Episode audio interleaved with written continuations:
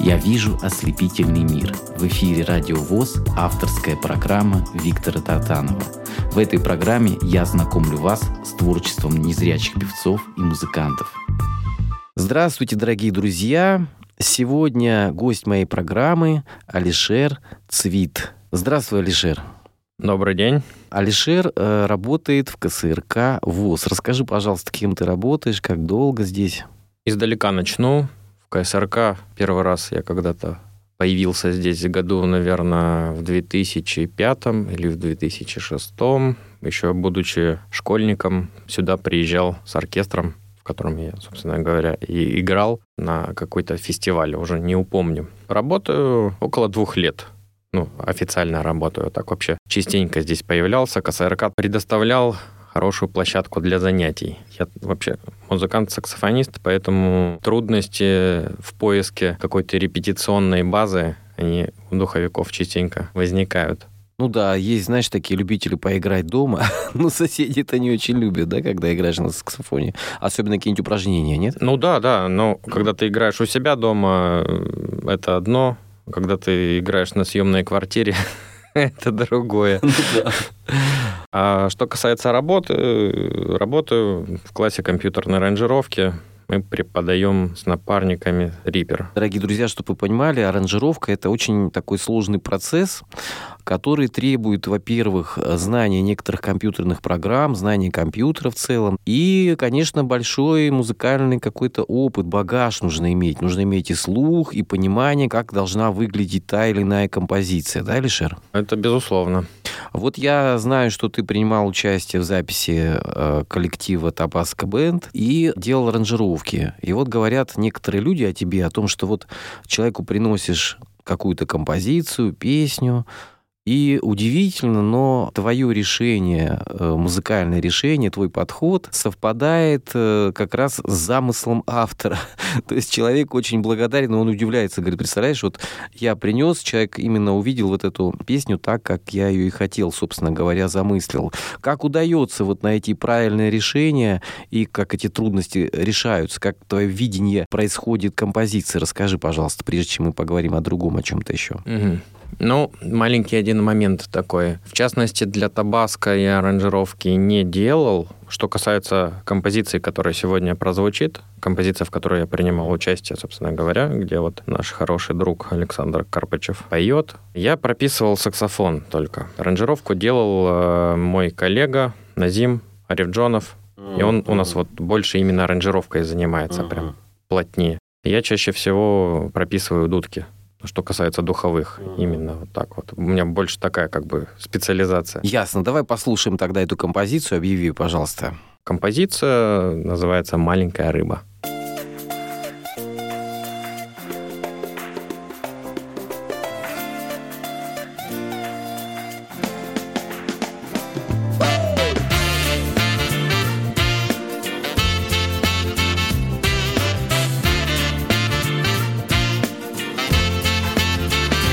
Заковала ночь меня в свои крепкие оковы. Не хотелось бы мне стать свежим к ужину уловом. Все мои друзья уже перепарены в желудках. Может быть, и мне всего жить осталось ровно сутки. Моя маленькая рыба, маленькая рыба в море. Я хочу стать рыбой пиву. Остаюсь на воле, я же под водой живу. И этот мир я не забуду. Прямо предо мной опять а щуки жадно скалят зубы. Может, мир иной уйду. А такова уж наша доля. Обмануть бы всех назло и по рекам двинуть в море. Я, я маленькая рыба, маленькая рыба в море. Хочу стать рыбой пиву, я остаюсь на воле. А я маленькая рыба, маленькая рыба в море. Не хочу стать рыбой пиву, я остаюсь на воле.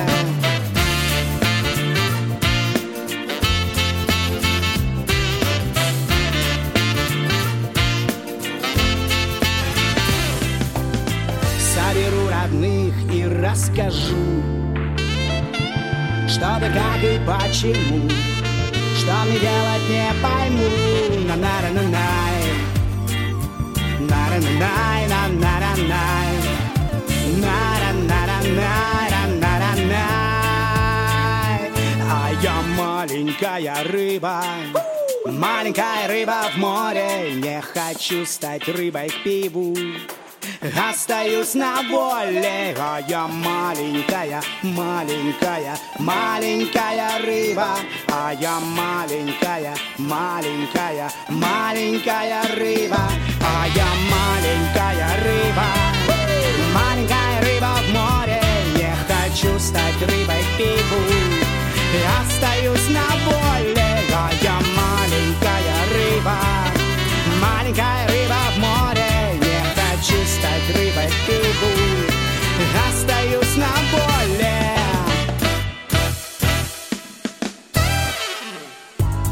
Я вижу ослепительный мир. В эфире Радио ВОЗ, авторская программа Виктора Тартанова. Итак, дорогие друзья, я напоминаю, что сегодня у меня в гостях замечательный человек, саксофонист и человек, который еще работает в КСРК, преподает аранжировку, учит людей этим занятием таким достаточно сложным заниматься. Это Алишер Цвид. Алишер, давай вспомним твое детство. Можешь что-то рассказать, где ты родился, как ты пришел к тому, что тебе захотелось играть на саксофоне? Это такой традиционный вопрос. Родился я, оговорюсь, на Украине, в Полтавской области, в городе Кременчуг. У меня родители практически незрячие люди, ну, с небольшим остатком, собственно говоря, как и у меня. Издалека немножко так подойду. Родители, собственно говоря, познакомились в музыкальном училище в Курском. Специализированном тоже, да? Да, специализированном. Угу. Родился я, собственно говоря, в Кременчуге в восемьдесят девятом году. Сначала намека на то, что у меня будут проблемы со зрением, не было. Ну, подозревали, так как оказалось, что заболевание генетическое. И изначально я уже рос среди слабовидящих и незрячих людей. Меня это уже перспектива особо не, не пугала. Первые какие-то музыкальные эксперименты, это была инициатива моего отца.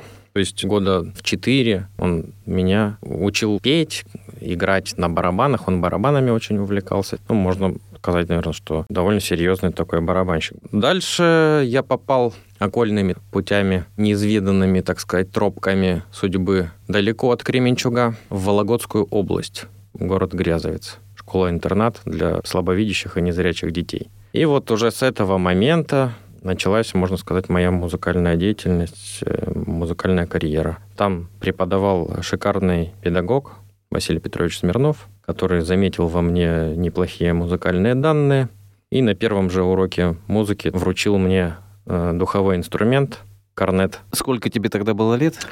А мне было восемь лет. Угу. Вообще я хочу сказать, дорогие друзья, что вот духовые инструменты, это, ну, для незрячих людей, мне кажется, особенно сложно, да, потому что там все-таки нужен и слух определенный. Ну, ты из музыкальной семьи, видимо, ты, тебе передалось генетически абсолютный слух и, наверное, предрасположенность к музыке и так далее, все остальное. Просто чтобы слушатели наши понимали, хочу сказать, что на самом деле очень сложно благозвучные такие вот нотки, специальное дыхание нужно, это специально много-много работать, чтобы вот именно э, кажется, что саксофон — это простой инструмент или духовые, но это на самом деле очень сложные инструменты, да? Ну да, можно поговорить о специфике. Какие-то из духовых инструментов можно считать полегче, какие-то посложнее. Сугубо, если сравнивать между собой только духовые инструменты. Вообще, конечно, сравнивать какие-то виды деятельности профессиональной не очень, наверное, будет ну, да, корректно да. говорить, что это легче, это сложнее. То есть все зависит от уровня, на Профессиона... котором вы занимаетесь. Да, профессионалом да. везде быть, наверное, непросто, и надо от природы обладать талантом. А вот скажи, у тебя, как у незрячего человека на тот момент, какие-то вот восемь лет, и тебе дали сразу саксофон. Было сложно тебе, как бы ты немножко испугался, или ты это как данность воспринял и начал с удовольствием заниматься? А, ну, во-первых, мне сначала дали вообще корнет. Угу. Это такая маленькая труба, угу. сплющенная, грубо говоря. И первые там года полтора я играл на разных медных духовых инструментах. Оговорюсь немножко, в нашей школе был духовой оркестр, вот, собственно говоря, под руководством Василия Петровича Смирнова. Может быть, слушатели помнят и знают такие имена, как, например, Василий Михайлович Истомин, который имел тоже довольно серьезное отношение к КСРК ВОС. Вадим Титов тоже здесь преподает. В общем, много было... Наставников таких хороших, да, которые именно профессионалы своего дела. А, это выпускники именно, вот, собственно говоря, этого оркестра. Угу. Как все формировалось? Формировалось так, что был духовой, детский духовой оркестр без иллюстраторов, и педагогу нужно было заранее готовить смену, так сказать, основному составу. И инструмент подбирался по мере надобности. Ну, меня сначала готовили к медным духовым, затем уже как-то на каникулах отец познакомился когда с преподавателем. Отец на тот момент увлекался джазом и решил, что вот хотелось бы ему, чтобы у него сын был саксофонист. Саксофона в оркестре, в духовом, на таком академическом оркестре не предполагается. не предполагается. У моего отца как раз был товарищ хороший, был и есть сейчас. Он кларнетист и саксофонист. Он, видать, ему объяснил, что это родственные инструменты, и пусть в оркестре там играет на кларнете, а потом уже переучится. Ну, и так получилось, что класса где-то с третьего я уже играл на кларнете. И, получается, всю школу так и проиграл. И я хочу сказать, что именно работа в оркестре, она всегда э, человека развивает музыкально, и вот то на одном инструменте, то на другом, это дает и опыт, и э, ты понимаешь, самое главное, основу вот этой всей структуры э, работы в коллективе, да, и... Ну, то есть это хорошая школа, скажем так. Давай послушаем еще какую-нибудь из твоих композиций, что ты предлагаешь нам еще послушать. Период моего обучения в институте. У меня был опыт участия в одном коллективе, не очень известном. Коллектив назывался New Sound Experience. Хочу поставить композицию, которая называется «Is Train». Кстати, в этой композиции принимает участие довольно известный музыкант Вячеслав Ханов, как гитарист сессионный. Слушаем эту композицию и наслаждаемся. Напоминаю, что на саксофоне играет наш сегодняшний гость. Слушаем эту композицию на волнах «Радио ВОЗ».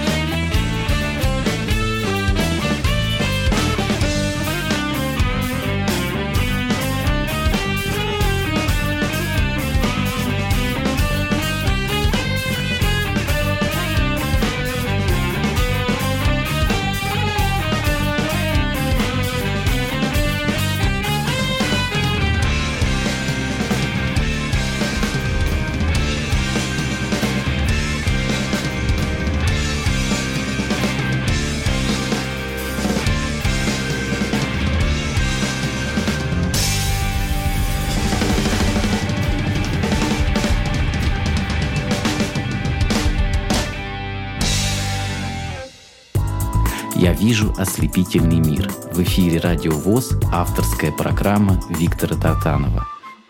Дорогие друзья, напоминаю, что сегодняшний гость — это замечательный саксофонист Алишер Цвид. Алишер, ты рассказал о том, что ты в детстве, конечно, из музыкальной семьи, играл в оркестре. А вот когда ты закончил этот интернат, школу-интернат, да, в Вологодской области, как дальше складывалась твоя судьба творческая и вообще? Мне в этом смысле, можно сказать, повезло. Обычно многие дети в возрасте двенадцати-пятнадцати лет чаще всего не представляют, чем им в дальнейшем придется заниматься вообще. У меня же такой проблемы не было, за меня все решили, и я, можно сказать, с третьего класса... Ну как за тебя решили? Ты тоже же хотел, наверное, этого? Ну это сложный такой момент. Ты не хотел иногда вот играть, скажи честно? Ну конечно, конечно. Это как у многих музыкантов в детстве. Детство — это же такой... Ну, хочется погулять, да, иногда, хочется, да, больше. Да. Надо идти заниматься, надо идти на репетиции.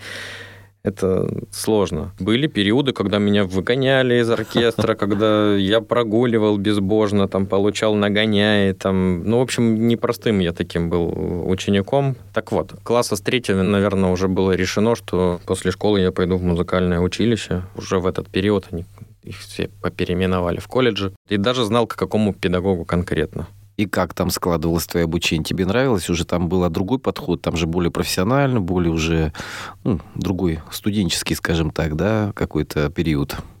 Да, период именно обучения в колледже, это, наверное, многие любят говорить, это золотые, мои золотые годы, да, там да. все дела. Да, вот это вот период, когда ты вырвался на свободу, ты уже там не под э, присмотром там каких-то воспитателей, педагогов, ты уже такой весь взрослый, самостоятельный. Ну, и это еще плюс обусловлено же было тем, что мне нужно было немножко адаптироваться, переучиваться с кларнета на саксофон, так как я еще вступительные экзамены в училище сдавал на кларнете, uh-huh. и мне вручили инструмент неплохой сначала. Ну, как неплохой? Можно сказать, плохой, наверное, все-таки, да. Ну, это все относительно, понимаешь? Плохой, но бесплатный, да. Первое время я играл на ужасном инструменте. Плюс, э, хоть и кларнет с саксофоном родственные инструменты, и даже как бы считается, что кларнет немножко посложнее в, осво- в освоении, так сказать, чем саксофон. Вот. Но божеские звуки, из него извлечь какие-то удобоваримые долго не получалось. Ну, на самом деле, я об этом знаю, потому что много у меня друзей, которые саксофонисты, и вот именно, знаешь, говорят, что даже некоторых саксофонистов можно, наверное, узнать по э, звуку, понимаешь, у каждого там такого, я имею в виду именитых, да, каких-то известных саксофонистов, где-то своя манера, даже свой звук, вот своя обработка, вот эта филировка какая-то, да, существует. Да, это очень серьезный такой вопрос. Во-первых, мы немножко разделим тут один момент. Это все-таки такие тонкости, быть может, они будут интересны нашим слушателям. То, что саксофон бывает, если очень грубо разделить, эстрадный и академический. Как, например, вокал тоже, да? Угу. Ну, вокал людям как-то ближе все-таки, понятнее, наверное, понять, так, да. понятнее, да. Академический саксофон — это довольно такая сложная, специфическая история с какими-то строгостями такими своими сложными. В первую очередь это академический звук и развитие там. Ну, это четкая, наверное, такая подача, строгая такая, да, вот более классическая, она более, наверное, шаг влево, шаг вправо нельзя, то есть там... Да, там есть определенный как бы эталон звука угу. такой, да, в рамках которого уже мастера, там, великие классические саксофонисты находят, там, свои, находят элементы, да. свои элементы, да. Но, в общем, это такая более... Ну, если э, совсем очень грубо сказать, то такое ощущение у людей, далеких от этой музыки, возникает, как будто это звучит такой какой-то железный, там, металлический кларнет, угу. как будто бы звучит.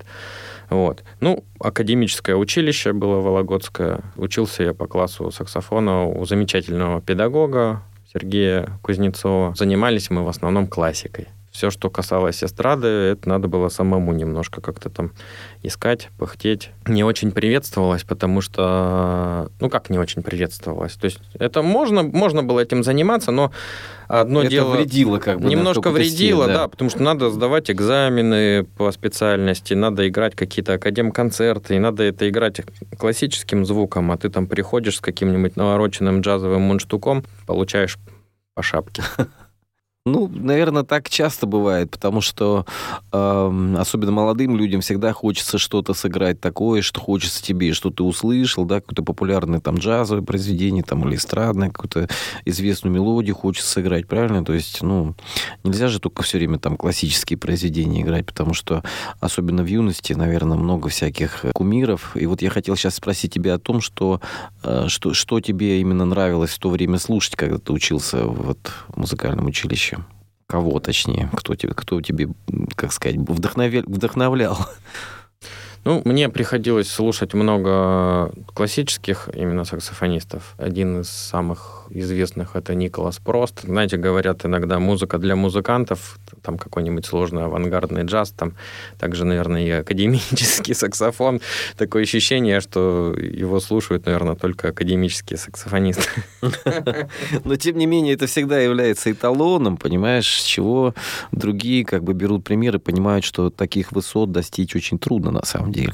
А вот э, я имею в виду то, что тебе еще вот нравилось самому. То есть ты же слушал, наверное, какие-то и популярные джазовые там произведения, какие-то эстрадные произведения, где звучит угу. саксофон. Сейчас, на данный момент, я смело могу себя назвать там джазовым музыкантом. Но путь к этому, он еще далеко не окончен. Можно сказать, что я где-то еще только в начале пути. Ну, я чувствую, что у тебя большой багаж, большой потенциал. Судя по тому, что мы уже услышали, вот эта классическая школа, которую ты прошел, это все на самом деле на пользу, потому что тот человек, который играть может в разных манерах, в разном направлении, который э, не узконаправлен, скажем так, да, когда человек становится джазовым, вот знаешь, это, ты согласен с этим, когда человек начинает играть джаз, особенно там с элементами какого-то авангарда, он уже все, потом ничего не может сыграть, я имею в виду ровно по нотам, ну так шутят, знаешь, то есть уже просто просто не сыграешь мелодию. Ну, есть такой стереотип, да, есть. Но действительно, классные джазовые музыканты — это чаще всего очень хорошо подкованные в академической музыке да. люди. Да. Ну что же, какую еще композицию послушаем в твоем исполнении? Давайте послушаем, наверное, композицию из того же коллектива New Sound Experience.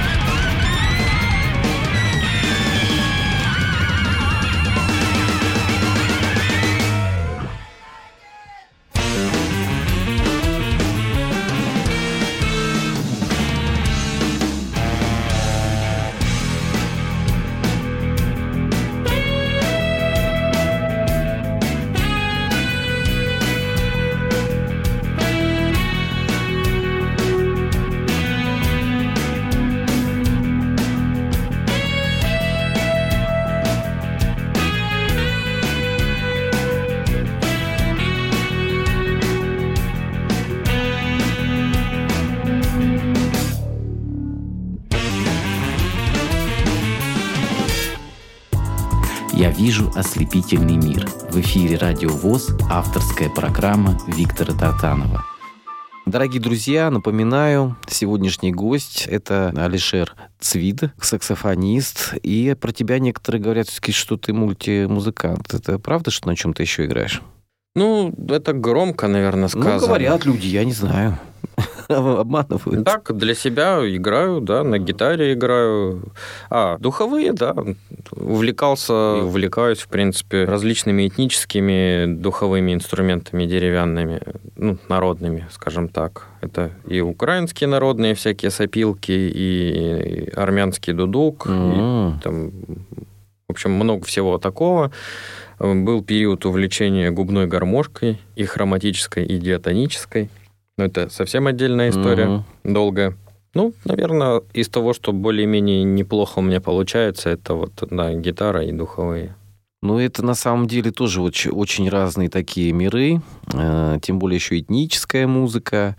Но ты сегодня тяготеешь, как ты сказал, к джазу, да? Вот что тебя привлекает в джазе, что сегодня, какая тенденция, на твой взгляд, происходит э, в джазовом мире? Что-то меняется или он все-таки живет своей такой жизнью, как бы сказать, джаз остается джазом? Вот что, что сегодня, какие больше течения, скажем так, тебя при, привлекают? Традиционный джаз, фьюжн или какие-то стили, вот, в которых бы тебе хотелось раскрыть?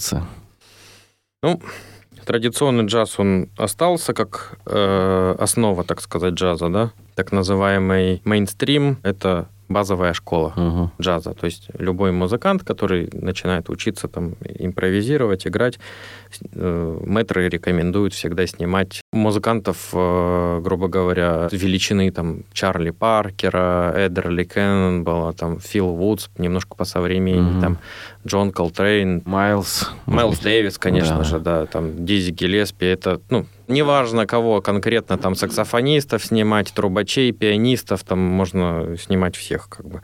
Слово очень такое обширное, джаз. Очень много стилей сюда входит. И современный джаз, он очень разноплановый. Я имею в виду, что к чему ты больше тяготеешь, что бы хотелось тебе, как музыканту, вот именно переиграть, в, каких, в каких направлениях, куда это больше тянет тебя вот сегодня? Ну, мне бы много чего хотелось, конечно, но в данный момент я больше занимаюсь традицией. Угу. То есть мне хочется, да, подтянуть немножко базовые какие-то вещи. Это прекрасно, потому что когда слушаешь, вот если ты знаешь, есть такие радиостанции, которые специализируются на джазе, это всегда хороший фон, мы можем ехать в машине, например, просто слушать джаз, да, если мы захотим как бы вникнуть, то мне нравится, что мы можем слушать отдельно каждый инструмент, то, что исполняет, и обычно в джазовых коллективах это всегда раскрывается каждый участник вот коллектива, да, то есть и бас, и барабаны, и все, все перекликается, все подхватывается друг друга. Это такой вот микрокосмос, да, и особенно традиционные мелодии, которые мы вот считаем традиционными, классика джаза, она, естественно, неповторима, это всегда приносит хорошее настроение. Скажи, пожалуйста, вот в связи с тем, что ты сегодня вот незрячий человек, есть какие-то особенности, сложности осваивания вот каких-то новых произведений, композиций, вообще вот работа с инструментами, когда ты даже учился, и сегодня вот, или ты уже все-таки чувствуешь, что как данность это тебе дано, и ты вот легко это преодолеваешь, вот эту дистанцию, работая с другими там зрячими, скажем, музыкантами? Ну, тут как ни крути, отсутствие нормального зрения, но все-таки выступает чаще всего не каким-то таким катализатором, да, а тормозом все-таки. Вот. Особенно немножко, может, это не очень позитивно как-то звучит, но вот, знаете, есть тоже стереотип такой, когда вот, как зрячие там воспринимают нас, угу. незрячих. Там. Ну, слепой, значит, либо массажист, либо музыкант. Так вот, если бы меня, например, кто-нибудь спросил бы из подрастающего поколения незрячего, а куда пойти, что выбрать, я бы... субъективно, так сказать, выразился бы, сказал бы, ребята, идите массажисты. Это почему так, интересно? Тяжело, что ли, да, вот все-таки себя рекомендовать? Тяжело найти свое место, да. Ну, один маленький пример скажу только такой, что даже вот я учился в обычном колледже, в музыкальном, со зрячими ребятами. Также потом я учился в институте, на эстрадной кафедре здесь, в Москве, Московский государственный институт культуры. Ребята зрячие, хорошие музыканты, там все классно, но были периоды, я сейчас знаю кучу классных зрячих музыкантов, которые сидят без работы. И при этом надо быть, наверное, супер крутым каким-то там исполнителем, плюс еще незрячим, да, чтобы найти свое место на сцене, грубо говоря, да. Но это что касается конкретно Москвы, потому что сейчас сюда съехались музыканты со всего постсоветского пространства, и здесь конкуренция просто очень жуткая. Ну, хотя есть такие примеры, вот, например, Аккуратов там. Да, и, да, Олег. Да, есть, он действительно очень классный музыкант, но тут помимо хорошего уровня нужно, продвижение, наверное, все-таки какая-то, да, да, и удача, что ли. Во всем главное, наверное, и терпение, и еще, вот, как говорится, в свое время, в свое место попасть, да? Давай еще что-нибудь послушаем из твоих композиций. Да, послушаем кавер на одну красивую песню.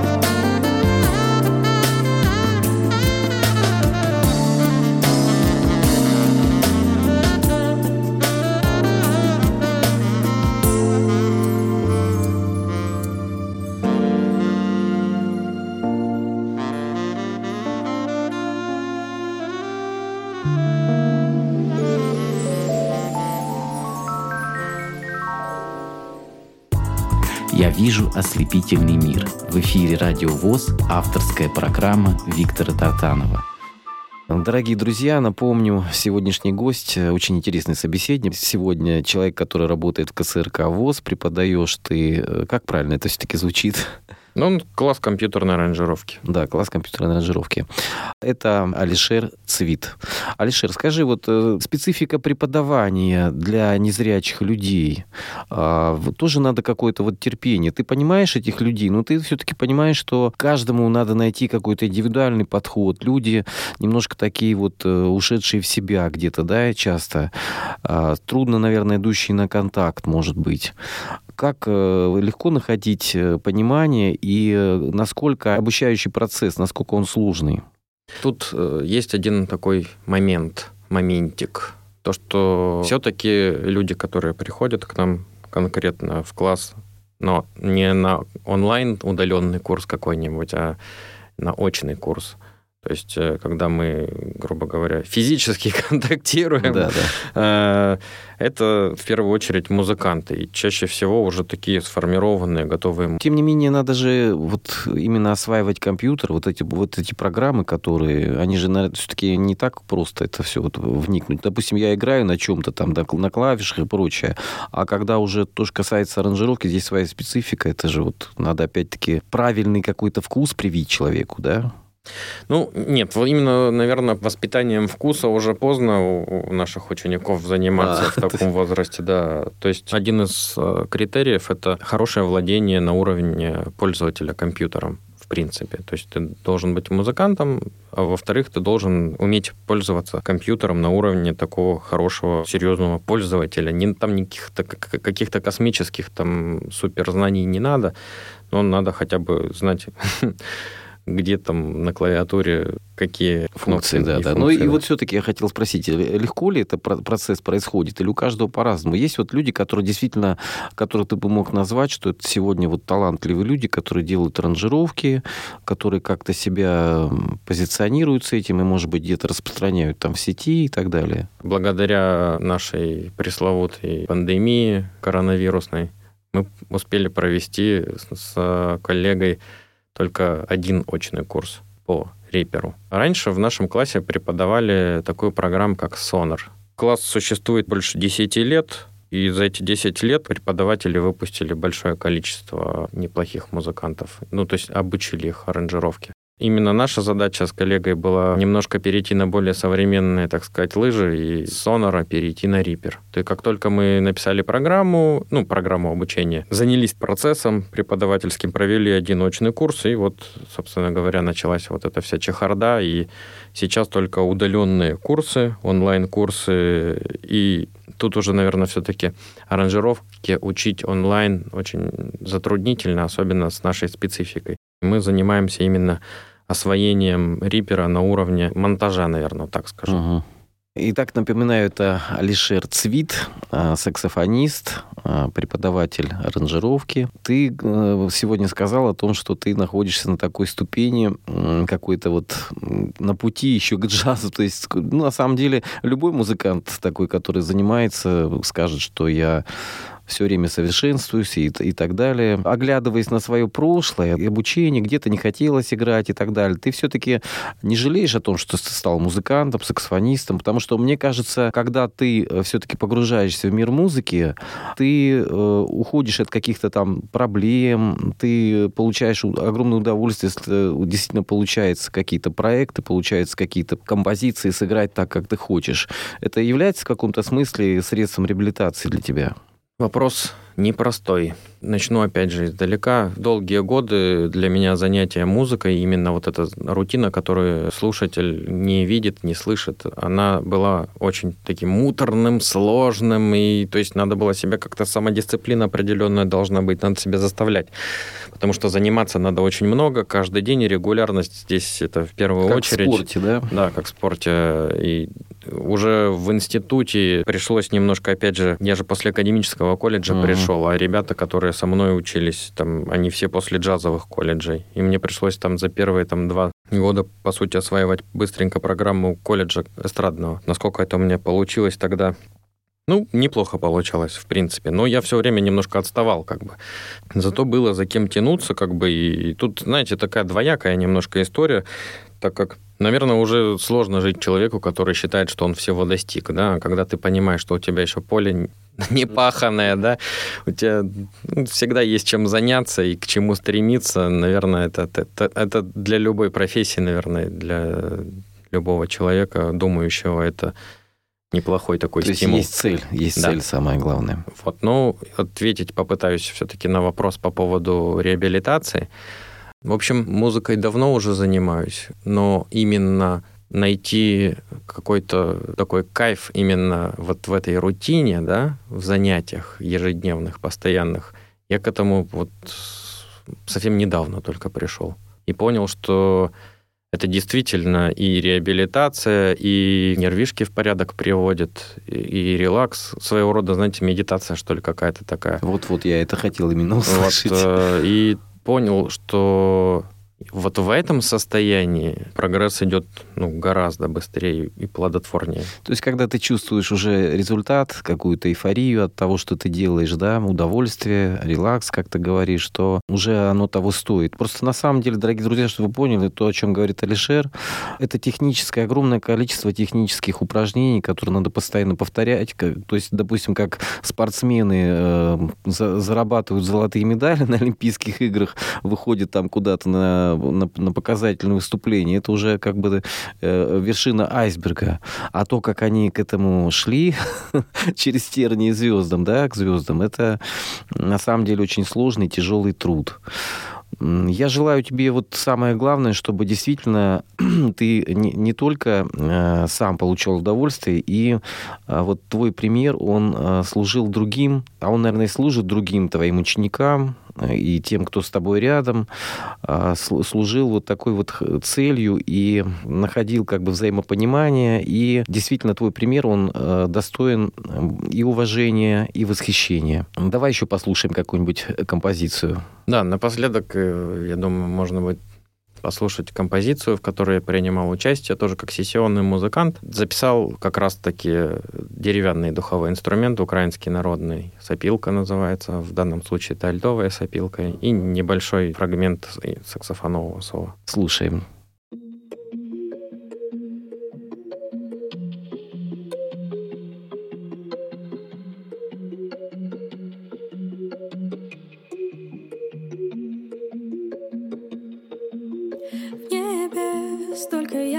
Звезд, но я никогда не сплю.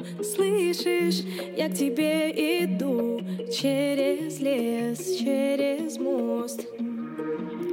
Птицы плачут о любви, но я о любви смеюсь. Ну уже защити меня, я же здесь, я боюсь.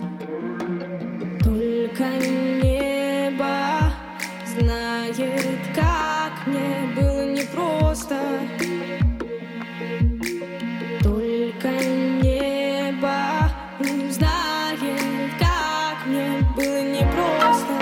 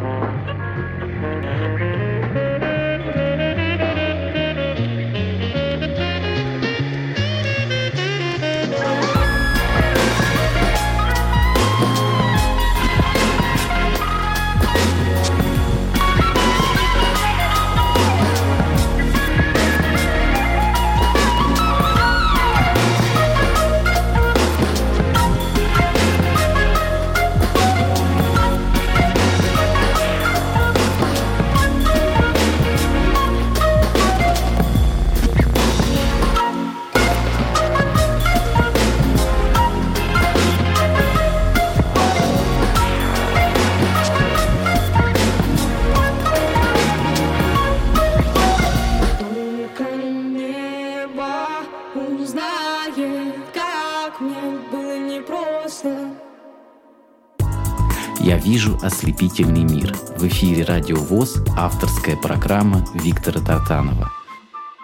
Дорогие друзья, сегодняшний гость Алишер Цвид, замечательный саксофонист, человек, который добился очень многого, получил замечательное образование, владеет в совершенстве, на мой взгляд, саксофоном сегодня, хотя ты и прибедняешься, говоришь, что ты еще на каком-то там пути. Путь, на самом деле, осилит идущий, и, и тот путь, который ты уже прошел, дай Бог пройти каждому, когда уже начинаешь получать удовольствие от э, того, что ты делаешь, а э, я думаю, что от твоей музыки получают удовольствие не только сам ты, но и многие-многие те, кто слушают твои композиции, твою игру, и ту пользу, которую ты несешь своей деятельностью, трудно, наверное, сегодня не переоценить. Я желаю тебе, Алишер, чтобы в твоей жизни как можно было больше радостных, счастливых моментов, побед, чтобы все твои вот цели музыкальные, к которым ты стремишься, обязательно были достигнуты. Чем больше целей, да, тем больше смысла в нашей жизни, и ты своей игрой, своим жизненным примером несешь миру свет. Спасибо тебе за то, что сегодня пришел. Спасибо вам. И всем пожелаю тоже всего хорошего, здоровья и любите музыку. Я вижу ослепительный мир. В эфире Радио ВОЗ, авторская программа Виктора Тартанова.